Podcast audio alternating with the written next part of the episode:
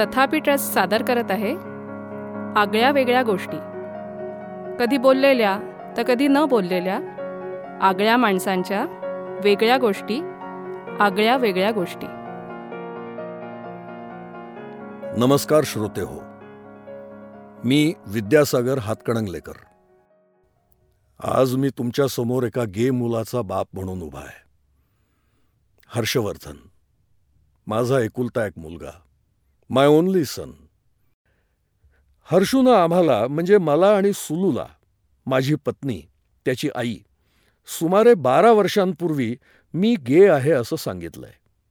गे असणं म्हणजे नक्की काय असतं हे तेव्हापासून समजून घ्यायचा प्रयत्न करतो आहे.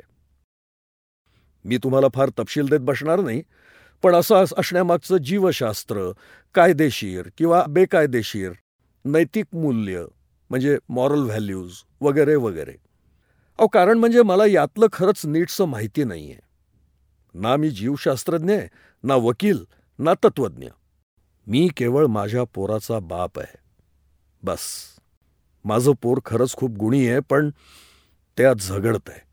He is going through a difficult time यात त्याचा काहीही दोष नाही आहे पण तरीही. मुद्दा झगडण्याचा नाही आहे संघर्ष प्रत्येकालाच करायला लागतो.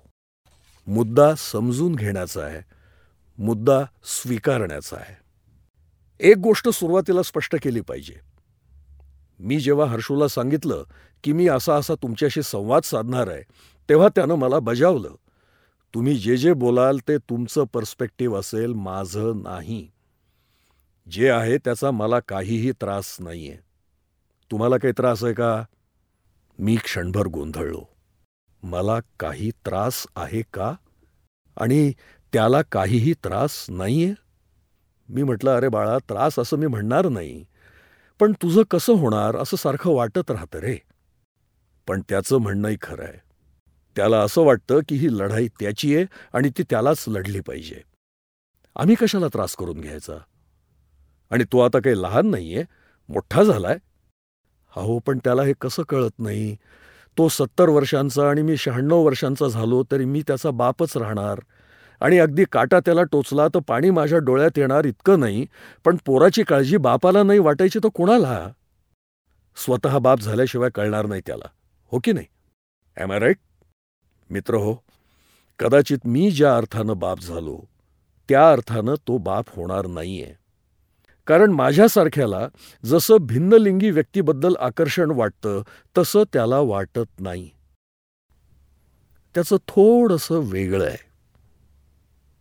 त्याला पुरुषांबद्दल आकर्षण वाटतं. थोडंसं कसलं भलतंच वेगळं आहे म्हणूनच म्हणतो मुद्दा समजून घेण्याचा आहे मुद्दा स्वीकारण्याचा आहे. जेव्हा हर्षूनं आम्हाला म्हणजे मला आणि त्याच्या आईला हे सगळं सांगितलं तेव्हा आम्हाला काहीच समजलं नाही. हा तसं ऐकून वाचून या विषयाबद्दल थोडीफार माहिती होती. त्या दिवसात तो मुंबईला शिकायला असायचा. सुट्टीत आला असताना त्यानं हे सांगितलं. दोन तीन दिवसांनी तो मुंबईला गेला आणि मला आणि विशेष करून त्याच्या आईला हा खूपच मोठा धक्का होता. आता पुलंच्या भाषेत सांगायचं तर हिंदू मॅरेज आक्टांवये लग्नाची पंचवीशी उलटून गेलेल्या आमच्यासारख्या जोडप्याला एकमेकांच्या मनात काय चाललंय हे न समजण्याचा पूर्ण अधिकार प्राप्त झालेला असतो. आम्हा दोघांची स्थिती दोन स्टिअरिंग व्हील्स असलेली गाडी चालवत असल्यासारखी झालेली होती. एक व्हील माझ्या हातात आणि एक व्हील तिच्या हातात. माझ्या बायकोच्या डोक्यात काय वादळ सुरू झालं होतं हे मलाच काय पण तिला तरी सांगता येईल का? मी मात्र प्रश्नांच्या आणि विचारांच्या आवर्तात भोवंडून गेलो होतो.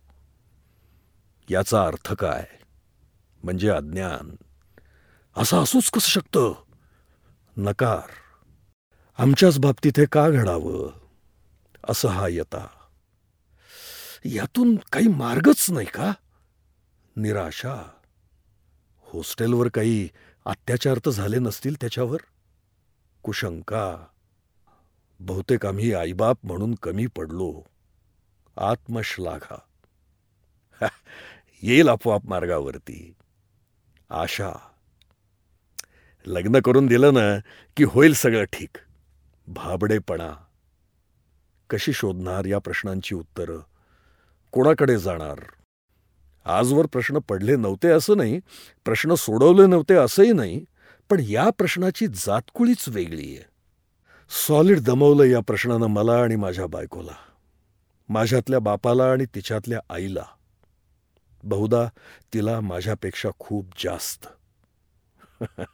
मला आठवतंय हर्षू जन्माला ना तेव्हा तिनं त्याचं सगळं अंग असं चाचपून सगळं जागच्या जागी आहे ना याची खात्री करून घेतली होती.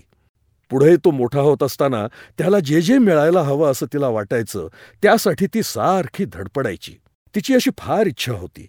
की हर्षूला सेंट विन्सेंट्समध्ये घातलं जावं. माझा असा अंदाज आहे की तिला आवडणारे अनेक जण त्या शाळेत जायचे. नाही नाही म्हणजे तिची काही भावंड असं मला म्हणायचंय. त्या शाळेत प्रवेश मिळवायला खूप स्पर्धा असायची. पहिल्या वर्षी हर्षूला काही प्रवेश मिळाला नाही.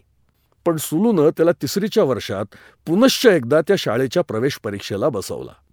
पण या खेपेला मात्र त्याला प्रवेश मिळाला. मला आठवतंय आम्ही शाळेत लागलेली लिस्ट बघायला गेलो तेव्हा आम्हाला दुरूनच कळलं. म्हणजे एक भलं लांब लचक नाव दिसलं. म्हणलं झाले आमचे महाराज सिलेक्ट झाले. हो हर्षवर्धन विद्यासागर हातकणंगलेकर एवढं लांब लचक नाव दुसऱ्या कोणाचंच नव्हतं. तरी बरं माझं नाव हरिवंशराय किंवा बिंदू माधव शास्त्री असं नाही येते तर हर्षूची आई या सगळ्यामुळं अतिशय व्यथित झालेली होती. हा आता तिच्यापर्यंत ती खूप प्रयत्न करायची. हे सगळं समजून घ्यायचा. ती स्वतः इंजिनियर आहे. स्वतःचा कारखाना चालवते. सध्या हर्षू तिच्याच हाताखाली तयार होतोय. म्हणजे तिचा असा गोड समज आहे. पण मला विचाराल तर तो आम्हा दोघांचं बारसं जेवून बसलाय मी त्याला एकदा विचारलं की बाबा रे तू म्हणतोस की तू असा असा आहेस तर तू हे सिद्ध करू शकतोस का? नाही नाही म्हणजे याला काही टेस्ट वगैरे असते का?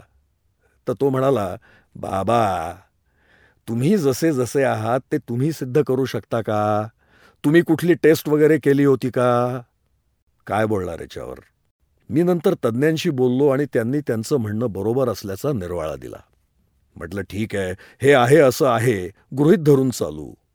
आता गणित आवडता विषय असल्यामुळं काही गोष्टी गृहित धरायला लागतातच. त्याशिवाय गणित सोडवता येत नाही याची अगदी लहानपणापासून सवय होऊन गेली.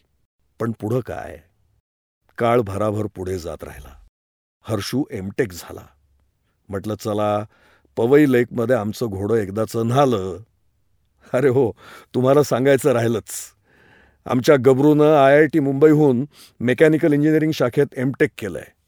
तसा तो बरा आहे हो. डोकं चालतं त्याचं. आय आय टी एंट्रन्समध्ये त्याची ऑल इंडिया रँक सहाशे नव्याण्णव होती. त्यानं सातवीत असताना गणित अध्यापक महामंडळाच्या गणिताच्या परीक्षा दिल्या होत्या आणि या परीक्षांमध्ये त्यांनी उत्तम यश संपादन केलं होतं. अगदी पेपरमध्येही त्याचं त्यावेळी नाव आलं होतं. त्याची N T S national talent search शिष्यवृत्तीही अगदी थोडक्यात हुकली. पण त्याचं टाळकं कधीकधी सटकतं. उदाहरणार्थ बारावीत असताना त्यानं डिक्लेअर केलं मला पुढे शिकायचंच नाहीये. मला गाणंच करायचंय. अरे राम माझा प्राण असा कंठाशी आला होता. अहो मी त्याला कसं बसं कन्व्हिन्स केलं की गाणं शिकण्यासाठी शिक्षण सोडायची गरज नाही. अरे भीमसेनजींची गोष्ट वेगळी आहे. त्या दिवसात इंटरनेट वगैरे नव्हतं. तू दोन्ही कर. बहराल त्यानं माझं तेव्हा ऐकलं आणि गाणं आणि साईड बाय साईड शिक्षण केलं. पुढे एमटेक झाल्यावरही त्यानं डिक्लेअर केलं मी अमेरिकेत वगैरे अजिबात जाणार नाही. म्हणलं चांगलंच आहे. आपला भारत म्हणजे तसा चांगलाच आहे हो. हा आता थोडं करप्शन बिरप्शन आहे पण आता मी लढतोय ना त्याच्या विरुद्ध. राहा भारतातच. त्याला कॅम्पस इंटरव्ह्यूमध्ये बऱ्यापैकी जॉब मिळाला होता पण तोही त्यानं घेतला नाही. म्हटलं ठीक आहे आपली फॅक्टरी आहेच. तूही नशिबानं इंजिनियर झालायस. कर फॅक्टरीमध्ये काम. तर तो म्हणाला फॅक्टरीचंच काम करायला पाहिजे असं कुठं काय असतं? म्हटलं मग? म्हणाला मला दोन वर्ष जरा इकडे तिकडे करायचंय. अरे म्हटलं असं इकडे तिकडे इतकी वर्ष चाललंच होतं. पुणं कोटा मुंबई आता जरा थोडं कामधंद्याचं बघायला नको का? तर म्हणाला तुम्ही कुठे कामधंदा करता? माझी बोलती बंद. असो. हर्षूनं पास झाल्यावरती जॉब घेतला नाही. कुठल्याशा संस्थेत तो काम करायला लागला.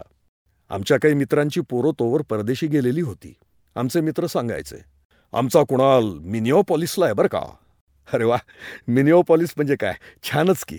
आमची प्रियांका सॅन होजेला आहे. अच्छा मग काय जाणार का? जागतिक साहित्य संमेलनाला? कोणी ऑस्ट्रेलियात तर कोणी सिंगापूरला. काय? कळलं नाही. अहो आपलं सिंगापूर हो.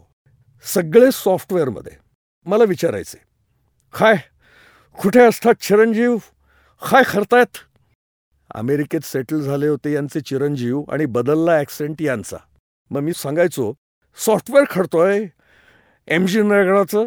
काय काय नवीन नवीन टेक्नॉलॉजीज निघाल्यात नाही?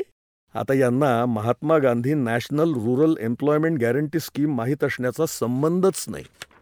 अच्छा कुठे असतो? हा गॅड शिरोले अच्छा कुठल्या स्टेटमध्ये आहे? Iowa Massachusetts Maharashtra. हा never heard of it very funny असो माझ्या एका अगदी सख्ख्या मित्राच्या घरी आम्ही गप्पा हाणत बसलो होतो. त्याची बायको एकदा मला म्हणाली हर्षवर्धनच्या लग्नाचा विचार काय रे? अगं मी काय सांगू? त्यालाच विचार. आणि तिनं खरंच त्याला फोन केला. तर तो म्हणाला मावशी अगं मी सुखात आहे. तुला बघवत नाही का? आपल्याकडे काय आहे? जनरली मुलानं मुलीशी किंवा व्हाईस वर्सा. असंच लग्न असतं. आणि लग्न हा निदान आम्हा पुरुषांच्यासाठी तरी सगळ्या प्रॉब्लेम्सवरचा अक्सीर इलाज असतो. त्याचा पाय घरात ठरत नाही हो. अच्छा. लग्न करून द्या दिवस रात्र घरात बसेल. अहो काय सांगायचं? सारखा घरी बसून वाचत असतो. अहो लग्न करून द्या. घराबाहेर जायला लागेल बघा. अहो काय सांगायचं? काही नोकरी धंदा करत नाही हो. असं? लग्न करून द्या. झक मारत कामाला लागेल. आमचा मुलगानं दिवस रात्र सारखं काम काम काम आणि काम असं म्हणताय. अहो लग्न करून द्या. चट संध्याकाळी सहा वाजता घरी येतो की नाही बघा. अहो आमच्या मुलाला ना नाटकाचं फार वेड आहे. लग्न करून द्या. कर म्हणाव नाटकं घरीच. हो काय सांगायचं? कशाची म्हणून ना आमच्या याला आवड नाही. लग्न करून द्या. नाटका सिनेमाला जायला लागेल बघा चट. माझ्या दुसऱ्या एका मित्रानं त्याचा पिच्छाच पुरवला. का नाही म्हणतो? तेव्हा मी त्याला खरं काय ते सांगून टाकलं. म्हटलं अरे त्यानं लग्न या घातक गोष्टीचे परिणाम इतके जवळून बघितलेत ना म्हणून. तर दोस्त म्हणाला ए मस्करी करू नकोस. विसरलास का? आपली कशी हालत झाली होती लग्न होईपर्यंत? आणि खरंच आम्हा दोघांची लग्न कशीबशी एकदांची झा आली होती. आणि त्या दिवसात आधी लग्नच करायला लागायचं. मग बाकीचं सगळं. पण मी म्हटलं अरे आपण लग्नाआधीच तर सुखी नव्हतो का? ए थट्टा करू नकोस रे. काय विचार आहे त्याचा? काय विचार असणार? काय करायचं अशा पोरांनी आणि पोरींनी? होणार का त्यांची लग्न? आणि लग्न म्हणजे कार्यालय? आजकालची दिवसाला पाच पाच लाख रुपये भाड्यांची लॉन्स? मंगलाष्टकं? रिसेप्शन्स? किंवा बुवा एका माणसाची मज्जा या छापाच्या चामट कोमट चिंबट जोक्स वगैरे? मुलींची आडनावं आणि प्रसंगी नावंही बदलणं? यांच्यात नाव कोणाचं बदलायचं? तपशील सोडून द्या पण साथी हवाच जोडीदार हवाच. आयुष्याच्या अन्यथा निरर्थक आणि निरुद्देश कॅनव्हासवर काहीतरी चितारायला मग तो लग्नाचा असो नाही तर बिनलग्नाचा. जन्मभराचा असो किंवा नसो तो ज्याचा त्याचा प्रश्न आहे. कसा असतो जोडीदार? कसं वाटतं तो सोबत असला की? हाथ आया है जब से तेरा हाथ में, आ गया है नया रंग जज्बात में। तू कहे तो मैं एक बात तुझसे कहूँ, मेरा साथी नहीं बल्कि साया है तू। उंगलियाँ जब जमाने पे मुझ पर उठी, खो न जाना कहीं ऐसी हालात में। रोशनी ज़िंदगी में मोहब्बत से है, वरना रखा है क्या चांदनी रात में? अब न घबराओ मंजिल की दूरी से तुम तुम अकेले नहीं मैं भी हूं साथ में।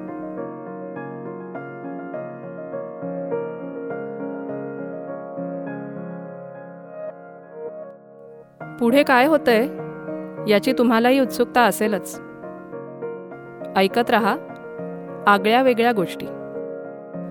तुमच्या प्रतिक्रिया आणि इतर काही प्रश्नांसाठी नक्की व्हिजिट करा. Let's talk sexuality dot com काळजी करू नका. तुमची ओळख कुठेही उघड होणार नाही. ऐकत रहा. आगळ्या वेगळ्या गोष्टी.